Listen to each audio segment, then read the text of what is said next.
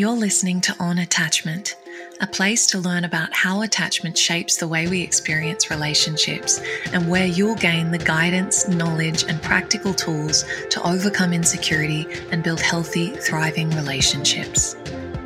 I'm your host, relationship coach Stephanie Rigg, and I'm really glad you're here. Hey, everybody, welcome back to another episode of On Attachment.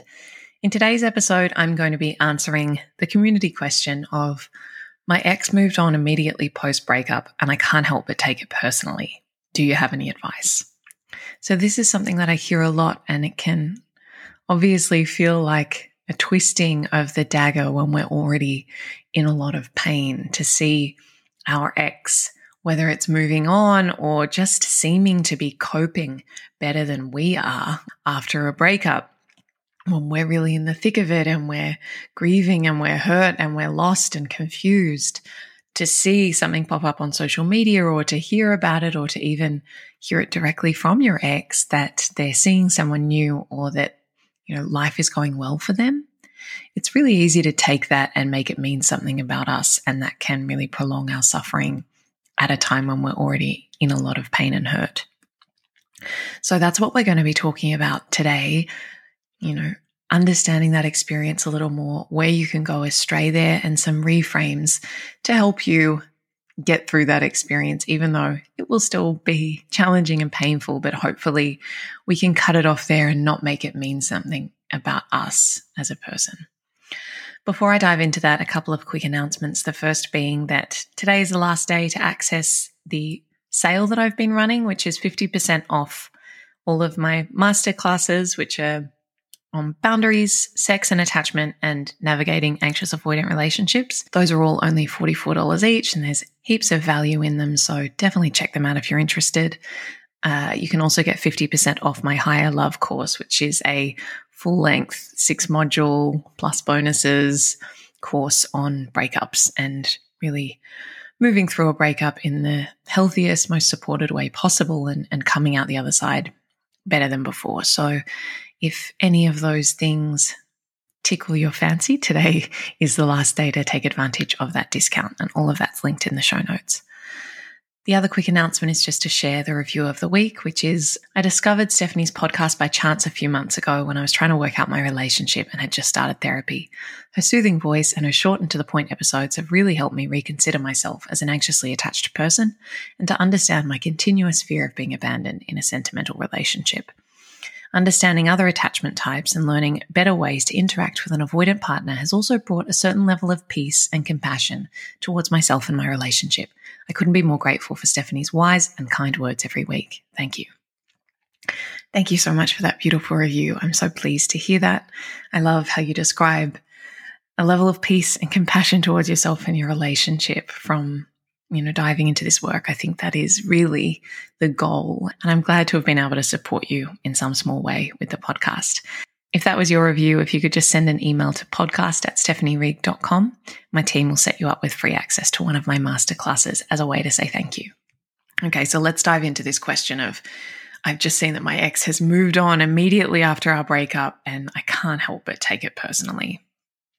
So, as a starting point, I just want to validate that this sucks, right? It's painful and it's really easy to feel hurt by that and to feel kind of personally victimized by it. So I just want to really normalize all of those feelings. I think irrespective of the circumstances of a breakup, even if you broke up with them, uh, even if it was really amicable, all of that stuff, even if you're kind of comfortable with the breakup, and you know it's the right thing, I think there's always going to be a bit of sting or a little bit of emotional something when we see our ex with someone new. I think that's really normal. And so the starting point is don't beat yourself up too much for having an emotional response when you see your ex moving on and dating someone new. I think that obviously, if the circumstances are such that they broke up with you, you're really sad about it and you didn't want the relationship to end, it's very fresh and raw and you're still in the thick of it. To see them with someone new in that circumstance is devastating. Uh, and again, that's really understandable. So don't feel like you shouldn't feel that way. Don't judge that feeling uh, because I think that's a very natural thing to feel. What I do want to invite you to reflect on and really monitor is where we take that feeling of, I'm really upset about this, I'm hurt, I'm sad, and we make that mean something about us. Okay, so we go, oh, they're dating someone new. That means that they're not even sad about the relationship ending. They never even cared about me. They don't, they never loved me. Our whole relationship was a sham. I feel like an idiot because I'm upset and they're not. This new person that they're dating must be so much better than me, you know, more attractive, more emotionally stable, uh, less needy, whatever the things I'm telling myself. They're going to make all of the changes with this new person that they wouldn't make for me. Maybe I was actually the problem after all. Maybe I shouldn't have asked for all of those things. Um, all of that stuff, right? We can spiral. Now, you may relate to none of that or some of that or all of that, but those are the sorts of things that I hear. And so I just want to shine a light on that and say, that's where we cause our own suffering, right? Those stories are where the suffering lives and lives on because we can really get stuck there and spin around in that for a long time because we're taking something that may have very little to do with us a lot of the time and making it mean something about us at a very fundamental level. Um, and that's a surefire way to erode self worth, to beat ourselves when we're already down. And that's really the opposite of what we need at that time. So, with that as a overarching point, the other thing I'll say is there are many, many, many reasons why someone, some people might move on more quickly than others. Okay. So this is part of the work whenever we're looking at the stories we tell ourselves. We can poke holes in our own stories and go, okay, that probably doesn't necessarily mean that. I can acknowledge that other versions of this exist. What might they be? So I'm going to give you some of them. They may not have processed the breakup or their grief. Okay. They may have just put a lid on it. Um, they're blocking it out. They're distracting themselves. They're numbing out, whatever they're doing. People process emotions in different ways, particularly if they are more avoidant leaning they're not going to experience that initial post breakup in the same way that you, as a more anxious leaning person, would. So, acknowledge that that you can't expect them to have the same process as you and is there's a good chance that if it's very fresh that you'll go in different directions post breakup so a more avoidant leaning person is likely to put a lid on those emotions and channel their energy into distraction, whether that's like throwing themselves into work or becoming very social all of a sudden or taking up a new pursuit or a new hobby, they're going to be putting that energy into something. Whereas a more anxious leaning person is likely to be very um, in the thick of their emotions and their grief and that feeling of longing and loss with the void that has been created by the relationship ending. So that might be one reason they may not have processed the breakup. Alternatively, they may have been processing it in advance of the relationship ending. So, what often happens is if a relationship is kind of on its last legs for a few months or even years in some cases, there can be a process of disengagement whereby one or both people sort of stop trying. And there's this sense of anticipation that you both know that it's coming, uh, or maybe just one person knows that it's coming and they've made the decision to end the relationship before they actually pull the trigger. And so there is a gradual kind of disconnection and disengagement. Uh, some people, if they've been in that situation, may have been processing their feelings around the relationship ending uh, for a while before it actually did. And that may mean that they feel kind of okay after the breakup because the breakup provides more relief uh, than it does grief, at least initially. Again, that's not about you. That's just about someone else's emotional process and the timing of that, the journey that they've been on.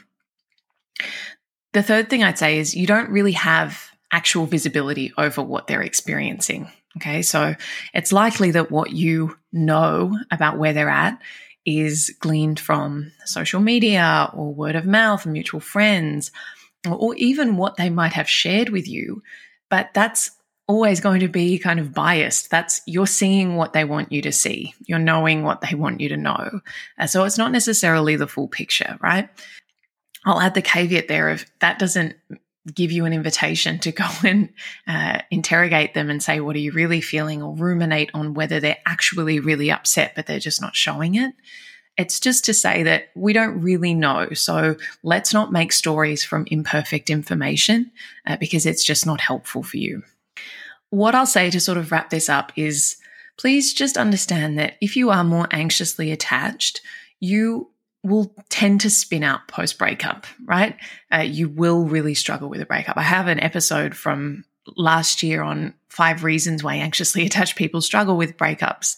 Uh, and that's definitely a good one to check out because I dive into this in more detail there. Uh, but please just don't compare your breakup trajectory, your arc, with that of a more avoidant leaning partner because it is just not comparing apples with apples. And it's really, really unhelpful. In the same way that in a relationship, it's not helpful for me to project my worldview, my experience onto your behavior and make it mean what it would mean if I did it. You're coming from totally different places. So just understand that your emotional processing is different. The way that you relate to being in relationship versus being alone is totally different. So please don't expect it to look the same and then, you know, spin out and make yourself feel awful and really beat yourself up when they behave differently to how you would after a breakup. As I said, it's not comparing apples with apples. It's not a fair comparison. You have imperfect information. So please don't craft these awful, painful personal stories that exacerbate your pain and keep you stuck. Um, this is a time post breakup where you really need to be kind to yourself, be resourcing yourself to feel safe and comforted and supported rather than inadequate and unworthy and and doomed to some sort of life of of aloneness because there's something wrong with you. There isn't. Breakups are hard. They're always going to be hard, but you will be okay. It's a tunnel with a light at the end of it. So just be really kind to yourself, take good care of yourself, and trust that you will get through the other side of it. I hope that that's been helpful for the question asker and anyone else who is going through a breakup or has been through a breakup and has told themselves those painful stories uh, about an ex moving on or just seeming fine when they aren't.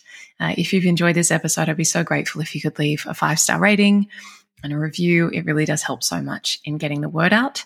Uh, but otherwise, I look forward to seeing you again next week. I hope you all have a beautiful weekend. Thanks, guys. Thanks for joining me for this episode of On Attachment. If you want to go deeper on all things attachment, love, and relationships, you can find me on Instagram at Stephanie underscore underscore rigg or at stephanierigg.com. And if you enjoyed this episode, I'd be so grateful if you could leave a review and a five star rating. It really does help so much. Thanks again for being here, and I hope to see you again soon.